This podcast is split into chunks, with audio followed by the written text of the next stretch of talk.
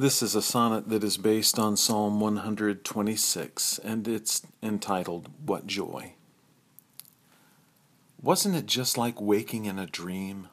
Wonderstruck, eyes shining with delight. The joyful surprise in the face of what seemed impossible, of victory, the wrong made right. And then there was the long, weary waiting the months of work with no compensation, suddenly a payday, no more speculating about the coming joy and salvation. But again we're in need, again overcome. Our weakness the world counts as shame.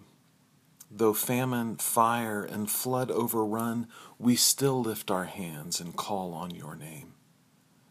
Giver of life, fulfiller of dreams, restore our fortunes like Negev's desert streams.